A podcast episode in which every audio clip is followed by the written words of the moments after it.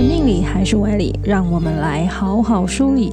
嗨，我是 Amber 安博黄。聊聊算命之前，在第五十六集的时候呢，跟大家聊过古人的好运懒人包农民历。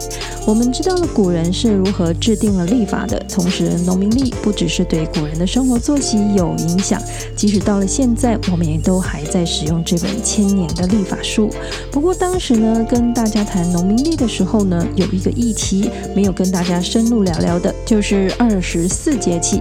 是的，接下来聊聊算命，就是要来跟大家聊聊节气，而且这次我做了一个特别企划，准备联合另外一位 Podcast 的香气 Talk 的主持，对精油有专业研究、拥有芳疗师执照的 Misato 啊，跟大家一起来聊聊古人的气象智慧，二十四节气。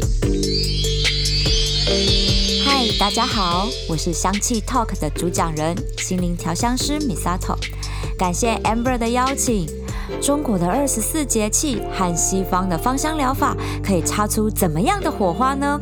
我也很好奇呢。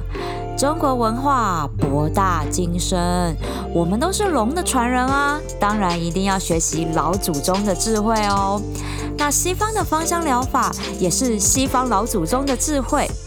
最近这几年啊，很多台湾知名的芳疗老师结合了中医，推广中医芳疗，这也是中西结合的一种。因为呢，芳疗其实就是西方的中医，都是取自大自然的植物来调理养生的。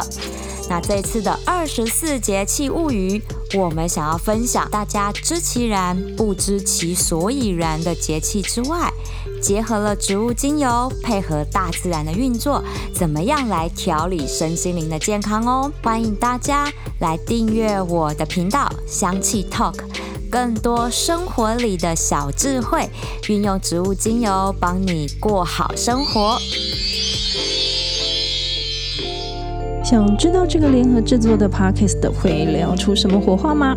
大家一定要记得订阅、追踪、锁定收听，算你好命，聊聊算命，拜拜。